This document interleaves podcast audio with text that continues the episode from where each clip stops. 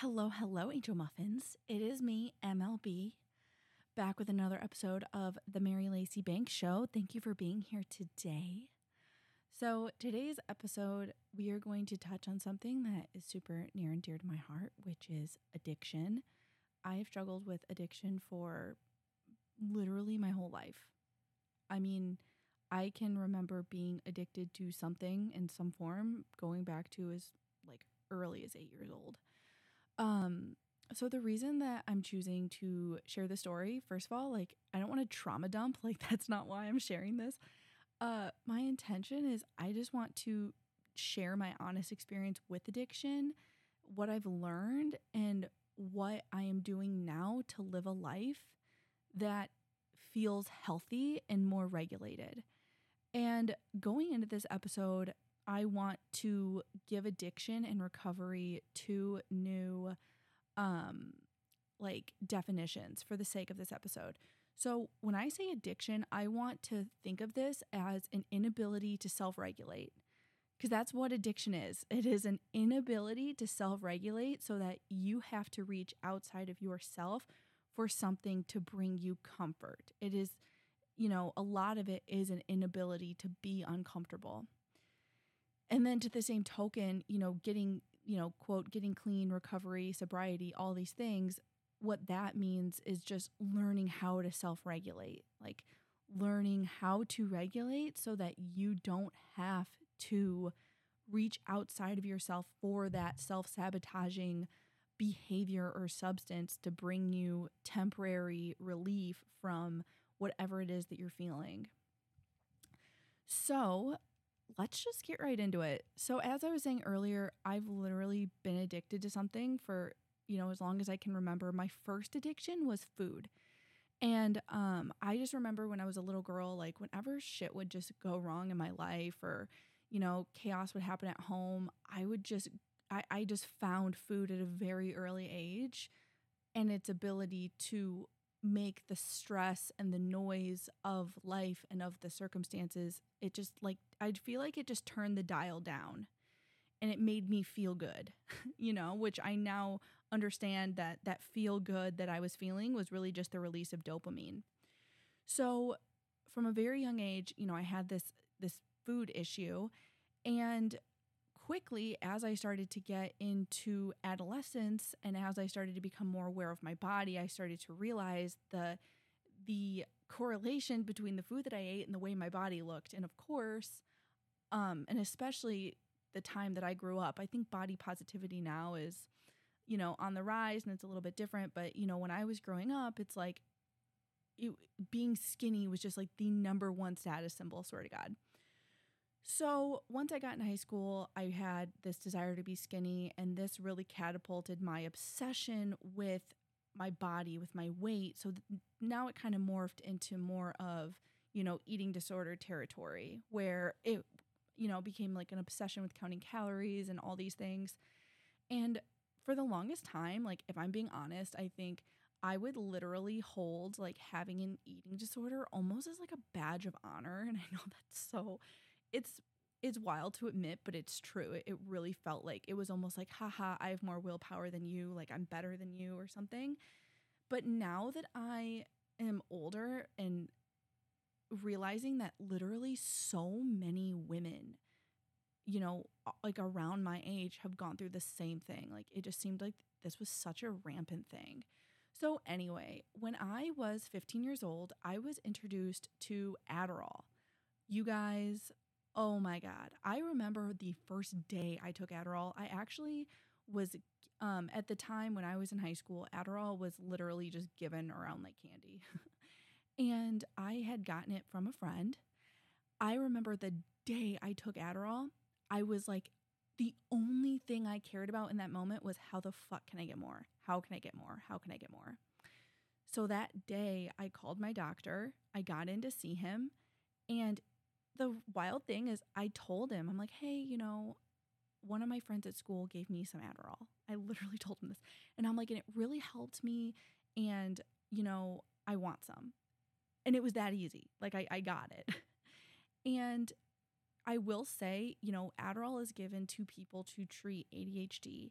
And at the time, I hadn't been diagnosed with ADHD. And I will say, you know, I, all of the categorical, you know, boxes that need to be checked for ADHD, like I could have checked them. You know, I definitely did in a lot of ways. And so, you know, he determined I had ADHD based on that, you know, based on those questions and gave it to me.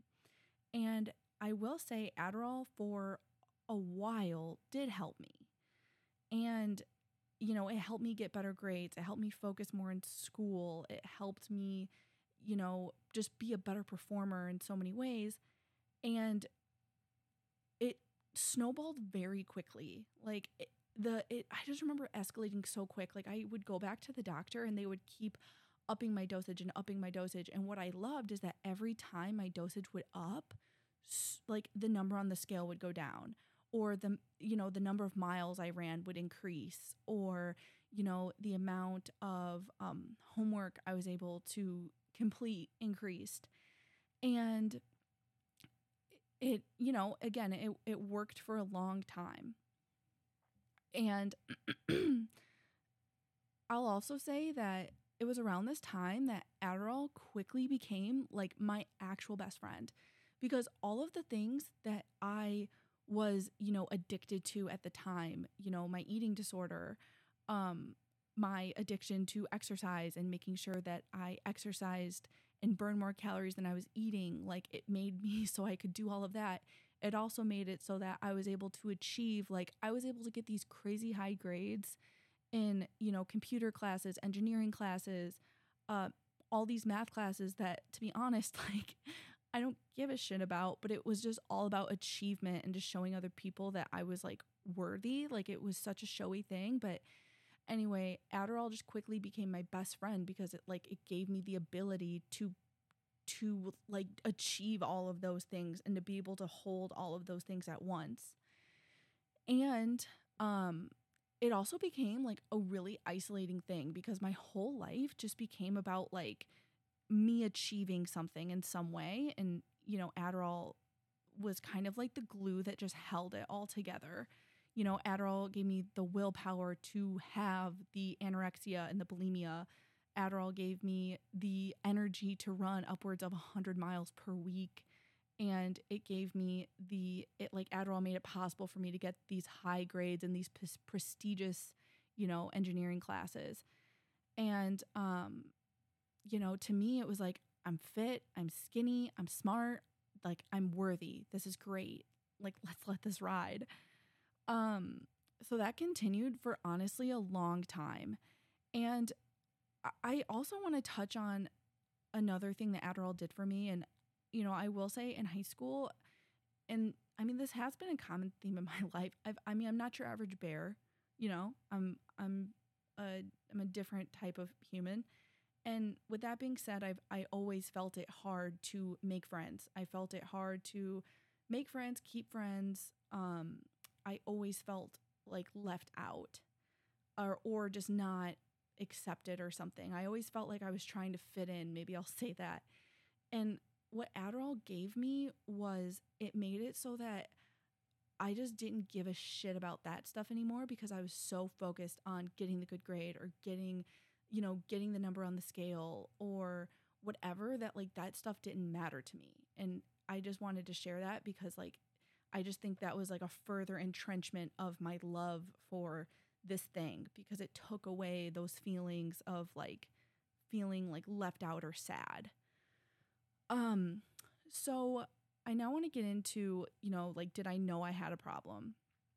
So yes, I did and I was in total denial because I was able to you know, I, knew I had a problem just based on the sheer amount of Adderall I was taking and you know, I would get heart palpitations often.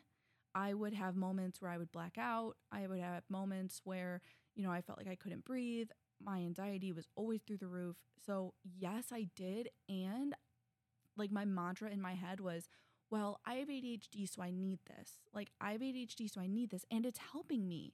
You know, it's helping me get good grades in college. It's helping me um, run all these miles. It's helping me, um, you know, totally keep it together. And and it was and you know, I would get I got to a point too where I was like manipulating doctors, you guys. Like I would go into the doctor's office and I would literally put on a show. Like I would lie to them about how I was feeling and what I was feeling just so that they would increase my dosage. And um you know, it got to a point where I started stockpiling and hoarding this drug and I would have these paranoia thoughts of like, "Oh my god, well, if like what would happen if the apocalypse happened and I couldn't get this drug? Like what would I do? And that's when I started stockpiling for like a potential Armageddon situation where I would need this stuff. And I remember like I would be watching preppers on TV and I would be thinking to myself, "Oh wow, well if I ever got a bunker, I'd have to get a place for my Adderall." I know you guys like literally I just like literally that is the level of like thoughts I had around this thing because of how like just attached I was to it. Like you I like you know that guy from Lord of the Rings, uh I think Gollum with the ring. Like literally that was me with Adderall. Like it was my fucking precious. My precious like in every way. So it I I have to talk about too is like my the relationship that Adderall and alcohol have played in my life because Adderall and alcohol were like the dynamic duo in my life. You know what I mean? Like they were such a combo and alcohol was something that came into my life, you know, honestly right around the same time as Adderall. Like I had never up until a few months ago, like I had never drinking alcohol without being on some type of a psychotropic drug. So what I would do is I would use Adderall to like take it before I went out somewhere. Um so this is where I would use like my stockpiled Adderall. Like like I like I would use it not as prescribed at this point.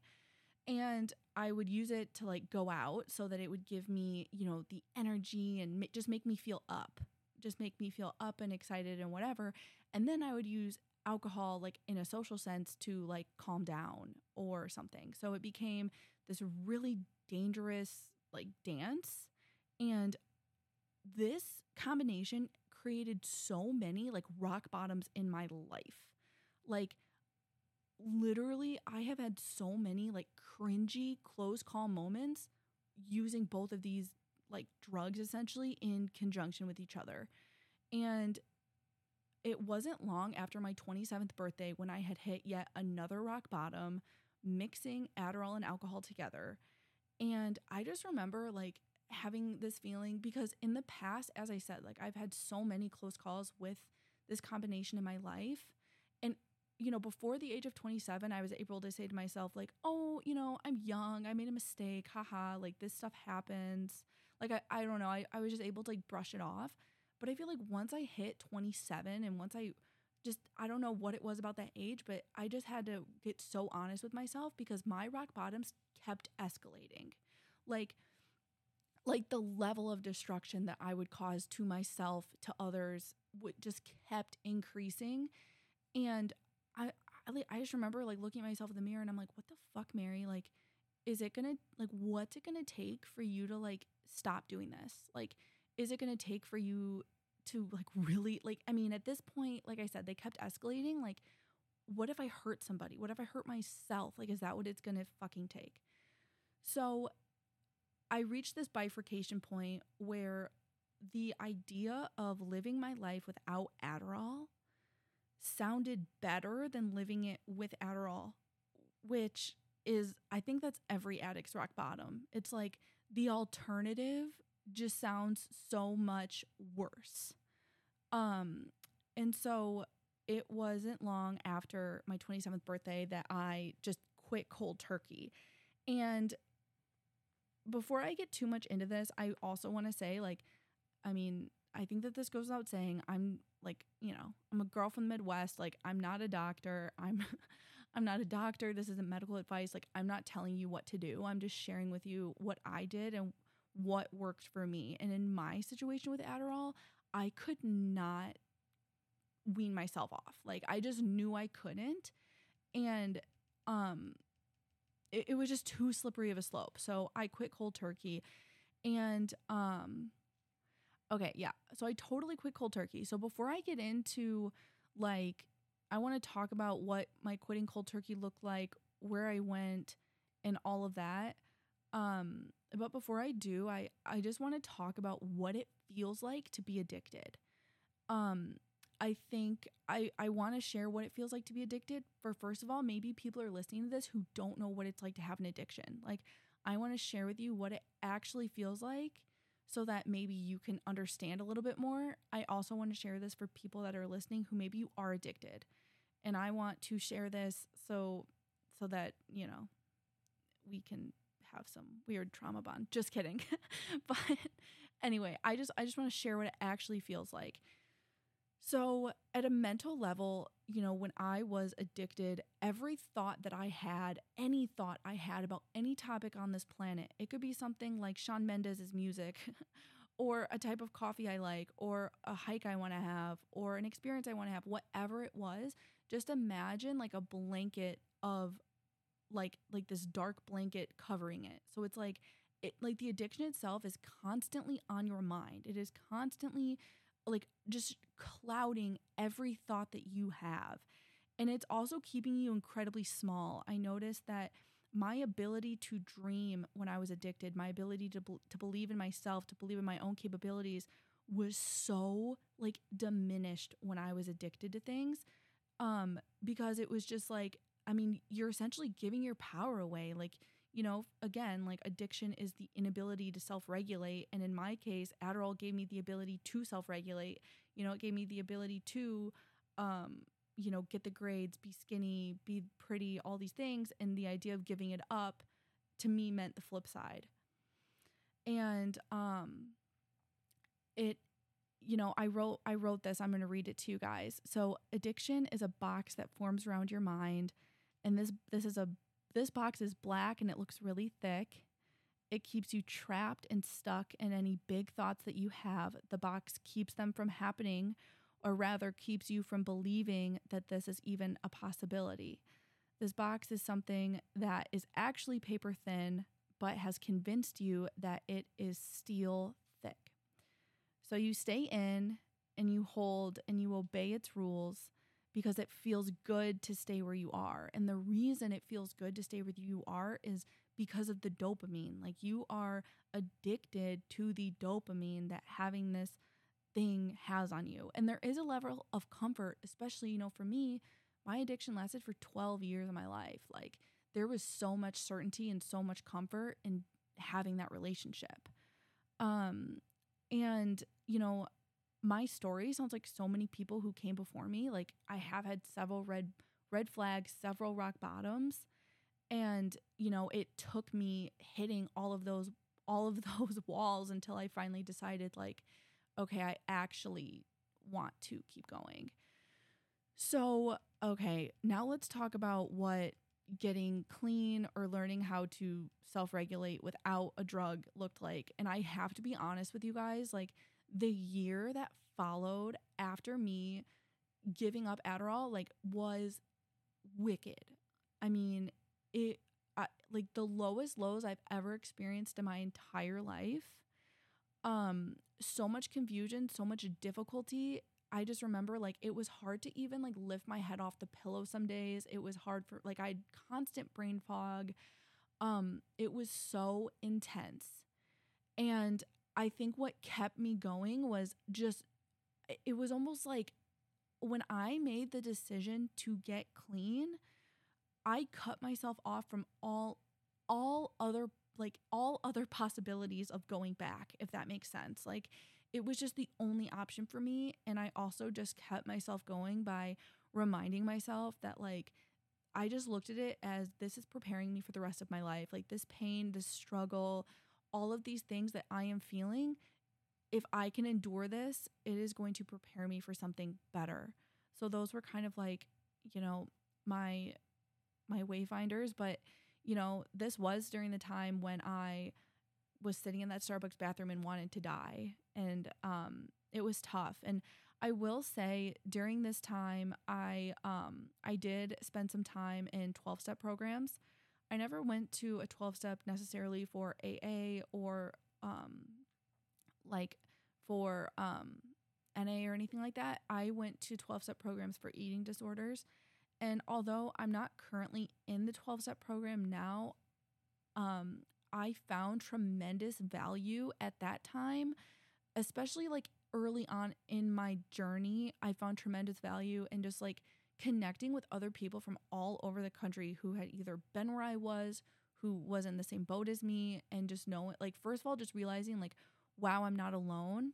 And also, like, I loved talking to people who had gotten through it and I really like use them and their stories as like, you know, evidence that that this is possible and that I can do this because I'm serious, like I did not think I could live my life without Adderall. I truly did not think I could.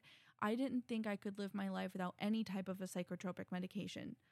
Um and just and you know because of sheer evidence i never had before you know i'd been on medication since, i was 15 like i had no idea um, so that was incredibly helpful and something that, you know, I'm sure you guys have heard me talk about on this podcast and will continue to hear me talk about is the value of the first three steps. So, you know, the first step is admitting like I am powerless against this thing. So in my case, like I'm powerless against Adderall. And then the second was creating a God of your own understanding. And then the third step is acting as if that God of your own understanding is real every day is working on your behalf and is like helping you heal and get through this. So those three steps really got me through the first year. And I'm actually coming up on year two. Actually, wait, yeah. Yeah. So I got clean of Adderall in May of 2021. So yeah, a little over two years now, which is like, I mean, blows my mind. Um, and another thing that happened is, as I said, I mean, I have now that I'm on the other side of addiction, what I've learned is that um, my addiction to Adderall specifically, Adderall became like a band aid for me. It was a band aid. And once I peeled that band aid off, all the shit that I was running from just came back full force. Like, you know, my my eating disorder tendencies and my issues with, you know, alcohol and things like that just came back like in full force. And in a lot of ways, like I did revert back to being that 15 year old girl who just who just started like before I started taking it, you know? And it really has been like I feel like these last two years have just been learning how to be a functioning, healthy adult. And what this comes down to, and you know, I, I really, really want to break this down, is dopamine. And how I have, and this has taken me a long time to get here. Like, I think my first year of recovery from Adderall addiction was just honestly getting through the fucking day. And what that meant for me was, yeah, like I did gain weight, and that, you know, for me and everything like that does it, like, I, I can't lie. Like, for me, that sucked. And, you know, I couldn't gain weight. I had a hard time working out because I felt so lethargic. But, um, I think my priorities just had to shift and it was literally just getting through the day. Um once I got to maybe it was like honestly like the year and a half mark um which was like last December, I think that was when I was really able to get more clear on like okay, now I'm ready for what's next. And for me what's next was like figuring out why am I like this? And what I realized is that it's just dopamine. Like the reason that I get a hit from, you know, eating disorder tendencies, the reason I get a hit from, you know, drinking in excess, the reason I get a hit from Adderall is because I have an obsession with dopamine. And the cool thing is once you realize that, like there are so many things that you can do on this planet that don't involve in addictive substances that can give you dopamine hits. So I'm going to get a little bit more into that later uh, on in the episode coming up here. Um, something else I want to say though is, you know, um, the accomplishments that I've had on Adderall, like for instance, you know, I just had to take all these crazy exams for the for the industry that I work in and I was able to pass those without Adderall. And I was and I passed them like on the first try. And I just remember like that accomplishment itself felt so much fucking sweeter than passing any engineering class that I ever did, you know, hiked up on Adderall. And I just completed a half marathon. And in my life, I've done several half marathons, but I've never once done it without Adderall. But when I crossed that finish line, you guys, I cried so much. And so much of it had to do with like, wow, I, I, Mary Lacey Banks, did this without anything outside of me. Um, and that's that just felt huge and i can't wait to continue to rack up more of those accomplishments. Um so giving up adderall um it literally felt like a death. As i said before adderall was my best friend for years. Adderall helped me keep all of my other idiosyncrasies idiosyncrasies does that make sense? I don't know. It helped me it just basically helped me keep up all of my like all of my neurotic habits, it helped me keep them up. It helped me keep all my neuroses in check. And it was my best freaking friend because of that. I mean, Adderall was a part of my life every day for the last, you know, for at that point, 12 years of my life. And getting clean from Adderall literally, it was a death to me. Like, and I just want to get so clear on that. Like, it was a, it, it felt like a death. And I didn't fully know it at the time, but now I realize like that mourning period of feeling like lethargic and sad for a whole year, it, it's like, it's because literally uh, something that was so much a part of my life is gone. And another thing that had to die was, you know, I, I had just touched a little bit earlier on dopamine and how, you know, I was addicted or, you know, whatever, I have an addiction to dopamine.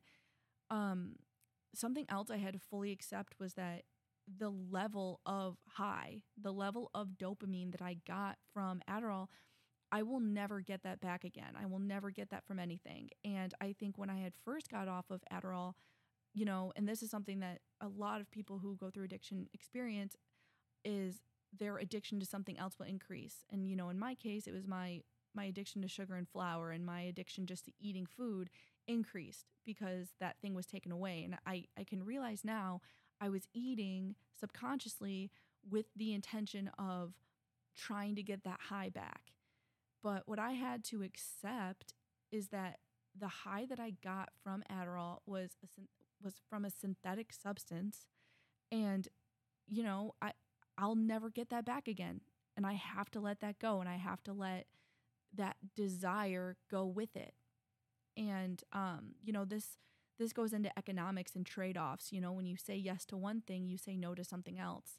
And for me saying yes to myself saying yes to mary lacey banks saying yes to my health my happiness my future my dreams the woman i want to become the things i want to do in this world um, the way i want to show up saying yes to all of those things means i have to say no to you know i have to say no to adderall. And i can do that now um, so I now want to get into what my life looks like now with addiction. Um, and I, cause I, I want to be totally honest with this. So I first want to touch on my relationship with alcohol. So my relationship with alcohol is a very complicated one. And it started when I was 15 years old. And, you know, I was a hot fucking mess express for so long with alcohol. I do believe that the fact that I was mixing alcohol with a psychotropic medication with Adderall, which explicitly, you know, says that you should not mix the two. I think that was my first I definitely think that was a problem. I think that it first of all it made my alcohol tolerance fucking zero. I would black out like so quick. And it also set me on this trajectory where I couldn't stop drinking. Like once I would start, I could not stop. And so when I decided to get clean from Adderall, I also started to um, let go of alcohol. And again, for me, they were they were so coupled together.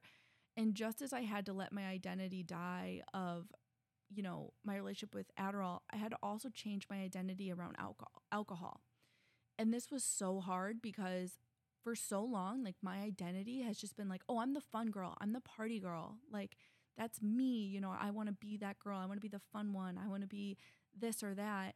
And for me, like I had to let all of that die. I had to accept that like, you know, I will never be that girl again who just, you know, goes out to a bar for fun and like hangs out. First of all, I've actually realized that's not true like fun or enjoyment to me anyway, but there is a social component that's involved. And I think, you know, so much of my identity was wrapped up in the social aspect of it. So I had to really just reframe my relationship to alcohol. And, you know, I want to be totally transparent too. Like the last 2 years I have I have had missteps with alcohol. I have had really cringy nights with alcohol since then. Um and I'm continuing to monitor that relationship and you know, I've gone several months without drinking it or without drinking it or thinking about it. I've had moments in my life where I think I'm an alcoholic and I don't know what I think at this moment. I do know that um, since quitting psychotropic medication, um, my ability to, first of all, like my desire to drink has gone down tremendously. And my desire to drink, like for instance, like if I start drinking, I don't have that desire to keep going. Um, but it is something that I'm continuing to monitor, and it's definitely not at the forefront of my life. It's not something I do every day, every month, even like every quarter. so, um, so yeah, that's that. And I would say right now in my life, you know, the relationship I'm struggling right now with would be with food and with my um yeah, just with my relationship to food and, you know, quote unquote eating disorders and all those things and you know, right now it's it's more of um just learning how to eat in a healthy way. And I want to share with you all if if this is something I know many people listening to this, you know, struggle with like similar things. So I just want to share with you like some things that I've learned about eating through my 12 step program. I wasn't in a 12 step food recovery program.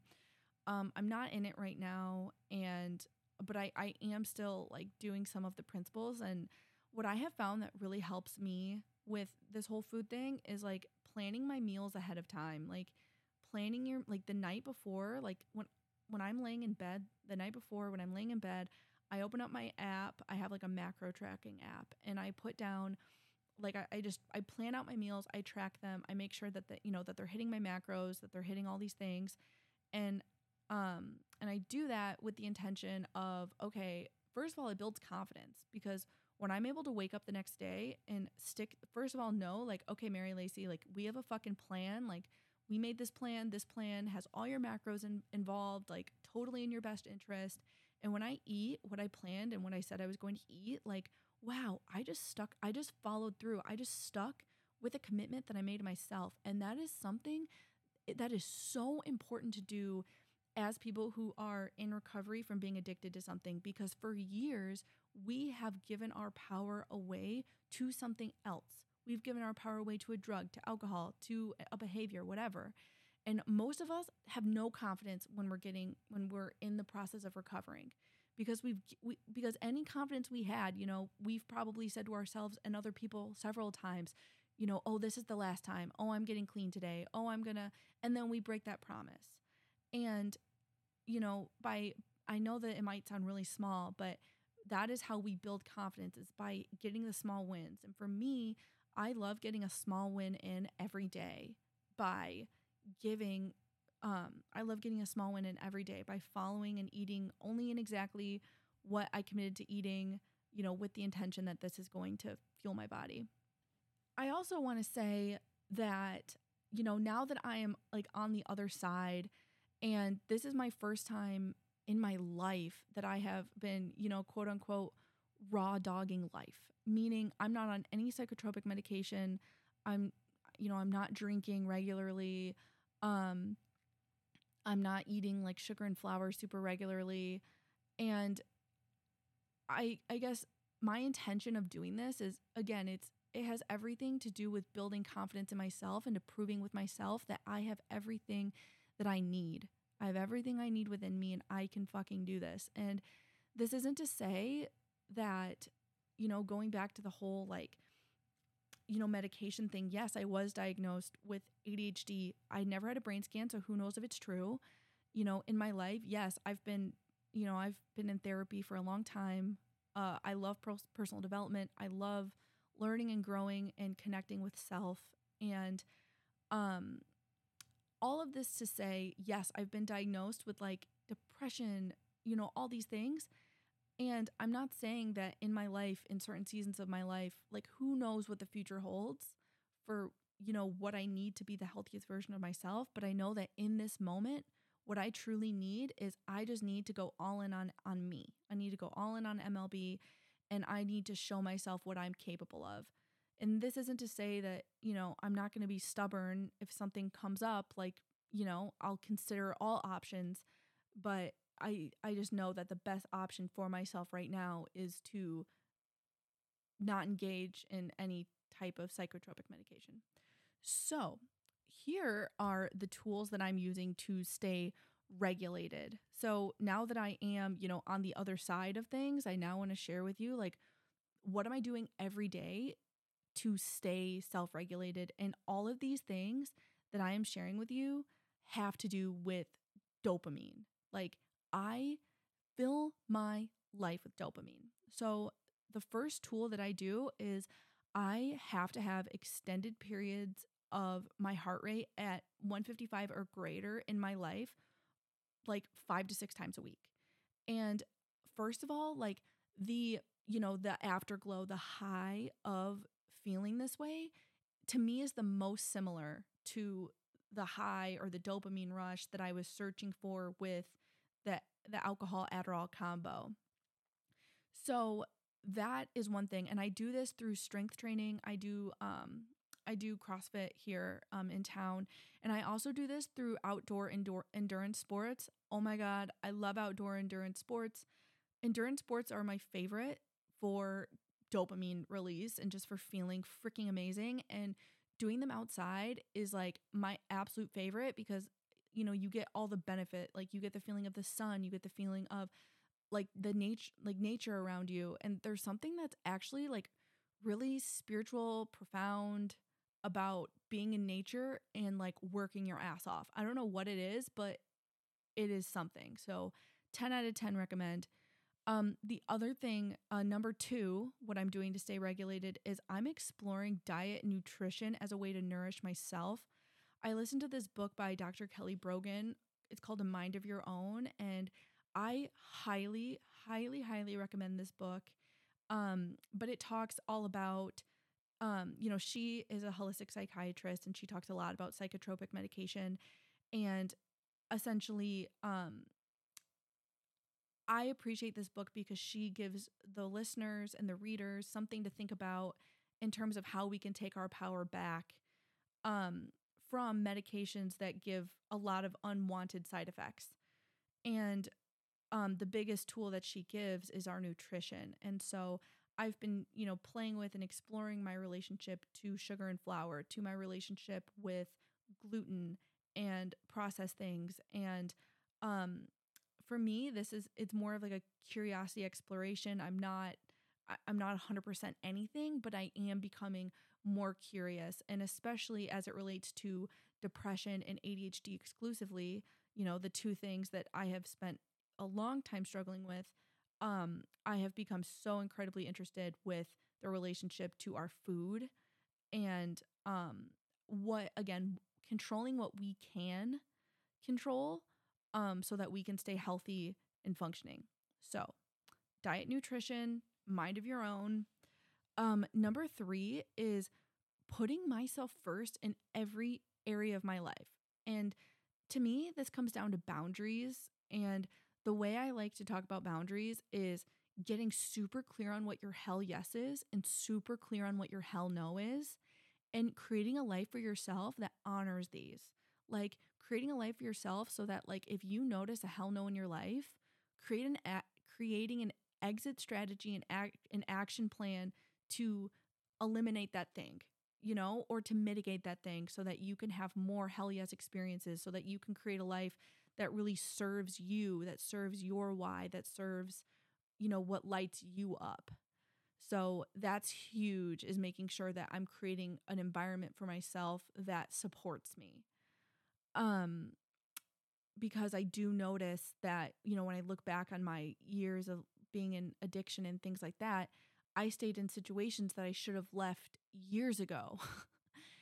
uh because what what being ad- what being addicted to things does is it, it like it blunts your it it blunts a lot of your feelings and a lot of our feelings are there so that we can get out of a situation you know like like when, when you have a bad feeling like we want to get out of it you know and what ended up happening was my feelings and my senses were so blunted that again i stayed in situations and circumstances that weren't helping me and that were actually like feeding the behavior number 4 is dreaming as big as you have to in order to feel inspired Oh my God, this is huge. I talked about this earlier with um my experience with being addicted and how it really does like it it limits you in so many ways and it limits your ability to dream and believe in your dreams and since you know getting on the other side of this and since trying to create a life full of more hell yeses something I learned is that a lot of the dreams that I was creating for myself or that I told myself I wanted, they actually weren't my dreams.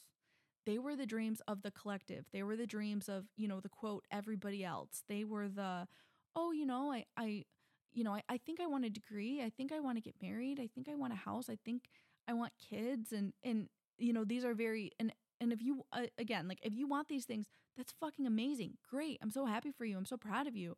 And at least in my case, these were just regurgitated beliefs, regurgitated desires based on the collective. And since letting that go and truly getting curious with myself, like, RAMLB, no bullshit, what do you want? No bullshit, what excites you? And getting so honest with myself and get basically putting no limit on my dreams, no limit on my ability to think, to be expansive, and to get honest, like my inspiration has gone up so much. And the reason I'm talking about this, the reason it's so important is because you need to have a why every single fucking day. Like, you need to make sure that your why is so fucking strong because life's gonna get hard. You know, life is going to get so challenging. And when it does, if your why isn't strong enough, like you put yourself at risk of going back to old things, going back to old behaviors. And like, I don't want that for you at all. So I really encourage you to get super clear on what is your why, what inspires you, and then creating a life that like puts you on the on the trajectory to realize those things. Um so this now leads me into number 5, which is living every day as if living every day as if the God of your understanding has your back, is listening to you, loves you, and is like conspiring with you to help you. And this is something that, you know, when I was going through um my, you know, my really low lows of, you know, literally taking one day at a time, just trying to get through, just trying to get through and just continuing to believe that this is preparing me for something else, that the God of my understanding is preparing me for something else, that that they are with me, that they have my back. And this was the same belief that I had, you know, when I was in the Starbucks bathroom. And it's it's the same belief that I have you know, as I sit here and record this podcast, like I'm I'm sitting here acting as if the God of my understanding is, you know, with me, helping me, guiding me, giving me the words to say, the ideas to speak so that it can, you know, help other people as well as convey the message of my heart. So, number 6 is filling your brain with nourishing or filling, yeah, I, filling your brain with nourishing content so I do this in the form of primarily podcasts. Um, I also do this in the form of like Instagram reels and YouTube videos. Um, but I am obsessed with personal development.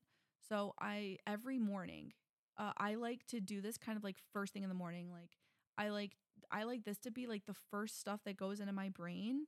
I want it to be stuff that's going to empower me, inspire me, and remind me of what I want. Remind me of the truth. You know, don't let yourself get stuck in like the muck of the mundane. Like, don't let your brain just get stuck in like what quote everyone else is doing or the mindless shit of of life that doesn't serve you, you know? Like fill your brain with things that are going to nourish you so that you can get that ROI.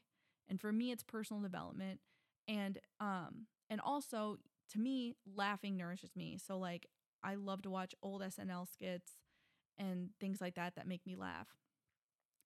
Number 7, uh one of or the number 7 tool that I do to stay regulated is I focus on experiences.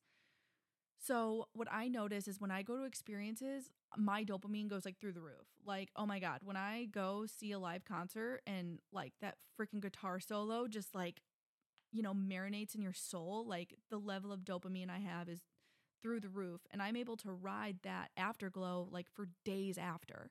So, I I find it super important that I fill my life with experiences like that. So for me, that means like I'm going to a concert or some kind of a live music event at least once a month.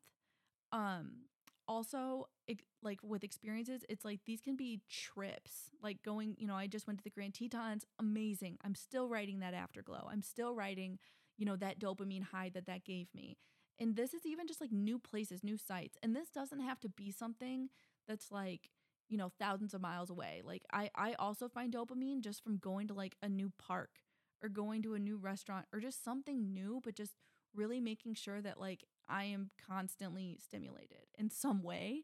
And I think that as people who are addicted, you know, that's this podcast is essentially for you. it's for people who are struggling or know someone that's struggling. And I do think it's important that we prioritize what we need. And what we need is like things that are going to stimulate us uh, and stimulate our need for dopamine. So, number eight is um, you know, doing what I need to do for me when it comes to my day. So, you know, I'm I work in sales, I work from home, and to me that means like I need a mini trampoline in my house at all times. That means like I'm going to wake up and while, you know, I'm going to wake up and just dance because I love this song or I'm going to go dance in the mirror and sing or you know, when I'm on my bike ride uh, on my lunch break, I'm going to yell when I'm going on a downhill. Like, just really doing what I need to do for me because I know that all of those things I just named to you, like they make me so freaking happy and you know, happy happy dopamine, they're kind of like the same thing. So, number 9, what is helping me stay regulated is honestly podcasting, you guys. Like I think having the ability to have something like having a project to look forward to, to focus on, to put so much of my energy into has been incredibly healing having the ability to have a platform where I can formulate my thoughts, formulate my story, be expressive has been incredibly regulating. And I can also tell that, like, a lot of the energy that I have, because I, I do have this obsessive energy, and we'll get more into that in a few minutes about what, you know, personality traits of an addict. But I think by giving myself the ability to be obsessed with something that nourishes me is just so fun and so healing. So I really hope that you guys can find that for yourselves. And the number 10 way that I'm staying regulated is by surrounding myself with people who inspire me. So I do this with my friend group. I have the most amazing friend group of women who are so just amazing and encouraging. And I spend a lot of time with them. Uh, and you know, we do this by spending time together, like in physical places. Like sometimes we'll go to each other's houses. Sometimes we'll just FaceTime. Um, you know, sometimes we'll just text, but just making sure that I'm surrounding myself with them. And this is also going back to something that I talked about last week, which is making sure that my social media feed is full of content from people who inspire me, who I want to be like, and who are showing me, you know, examples of, of who I want to be and what's possible. So I now want to move on to um, why do I think that I got an addiction? And you know, this is this is a, a loaded question, but I think it's an important one to t- to touch on. So addictions do run in my family, so this could be something that was like genetically programmed, potentially, um, or it could have been something that was just modeled to me and I picked it up as a kid from those around me. Um and I'll also say just from an overall like personality standpoint, like for lack of a better word, yes, like I do have what you would call an addictive personality. Like I love to be up. I love to be like I I just I live to be up you guys. I literally do. Like, you know, I say this a lot, like I live for the downhill and that's a reference to uh road biking, but it just means like I live for the thrill of life. Um and you know, I'll also say through all my work, you know, I've done a lot of work on my thoughts, a lot of work on my beliefs. And the belief that I truly believe, ha ha ha, um, was kind of like the driver of this bus for me was this belief that, you know, I'm not good enough. I need insert addiction to be normal. You know, I need the eating disorder. I need the Adderall. I need the alcohol. I need the achievement, blah, blah, blah, to be, you know, quote unquote normal or to be loved or whatever. That was just a belief that I always had. And um, a big part of my recovery, a big part of my uh, self regulation journey has been coming back to my truth and the truth that I have everything I need. I have everything I need. And and I truly believe first of all I believe I have everything I need and I also believe that based on my personality, based on my strengths, based on my weaknesses, that there is a reality where I can alchemize all of these traits within me so that I can create a life that works for me. And this is a message that I want for you as well. You know, there's nothing wrong with you. You have everything that you need. And there is a reality where you can alchemize every part of you to create a life that lights you up. It makes you so happy. So, um, you know, I think giving myself the opportunity to learn and to self regulate without these things has been the, uh, such a gift to give to myself. It's been incredibly hard and and rewarding all at the same time. I think that is something that um you know addiction oftentimes with addiction it was me taking the sh- it was me taking the easy way out uh, addiction meant going for the easy thing, going for the drug, going for the alcohol, going for the for the thing that was immediate. And I think what getting, you know, this journey of self-regulation, this journey of getting clean has taught me to delay instant gratification um in lieu of something uh, in lieu of how great it feels to um to to not do things with band-aids. That's kind of like the best way I can say it. To not do things with band-aids. Um I also want to talk about once an addict, always an addict. Uh, that's something that a lot of people say. And what I want to say to that is um I believe that that addiction has the ability to actually be a strength. And here's what I want to reframe addiction to be. And here's what I encourage you to reframe addiction to be addiction is just an obsession to dopamine. You are obsessed with dopamine. And this is something that David Goggins was talking about um, on one of his reels earlier this week, which like I loved because he's like, you know, he he essentially said that, you know, obsession is a superpower. And I couldn't agree with him more. I think obsession has been something that has been demonized as being this thing that is so, you know, bad or something. And sure, like for you know in my case i became obsessed with adderall i became obsessed with alcohol i became obsessed with you know being someone i wasn't so yeah that was pretty self-destructive but i think when we can harness our obsession into something you know as i said earlier if if we like we can alchemize who we are so if we can al- alchemize our tendency to be obsessed with something into something that gives us an roi like you know, give it into something that feeds you back. Like rather than being obsessed with something that that sucks you dry, become obsessed with something that gives you an ROI. Become obsessed with like I say this with a huge smile on my face, but like become obsessed with yourself. Become obsessed with and at least that's that's where I'm at and that's what's really helping me is with my obs- because yeah guys like i i am a fucking obsessed i am i have the ability to be so obsessed I have the ability to be so hyper focused and so just like laser pointed on something. And for a long time, that was on destructive things. And now I'm just obsessed with personal development. I'm obsessed with blowing my mind every fucking day. I'm obsessed with creating goals and meeting them. I'm obsessed with learning more about myself. I'm obsessed with outdoor sports. I'm obsessed with, you know, um, creating a body that I desire. I'm obsessed with all of these things, all of these things that are, you know, healthy and that, um, you know, can serve me and and serve and you know and here's my personal belief i believe that if it's healthy for me if it's a win for me i think it's a win and i think it's a win i think it's healthy for all because you know if we become obsessed with filling our own cups if we become obsessed with becoming the best versions of ourselves like this is going to have a ripple effect into society. This is going to have a ripple effect into our communities our families our neighborhoods our one-on-one relationships. Like it is going to it, it is going to be amazing and um okay that's that. I'm done. I'm done. Mic drop. Um so here are my closing thoughts and i know that this is going to sound like a total cliche but i'm going to say it anyway. And this is um please let my story be evidence to you that recovery is possible.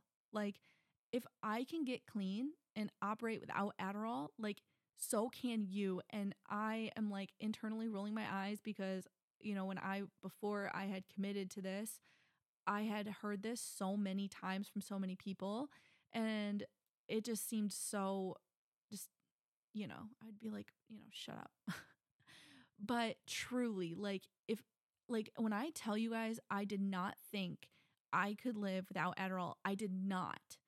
And even as I was getting clean from Adderall, like I did not believe that I could function without psychotropic medication in general because of, you know, this, you know, quote unquote ADHD diagnosis, diagnosis, Diag- diagnosis. Um and I'm doing the fucking thing. I'm doing it. I'm figuring it out. I've and so can you.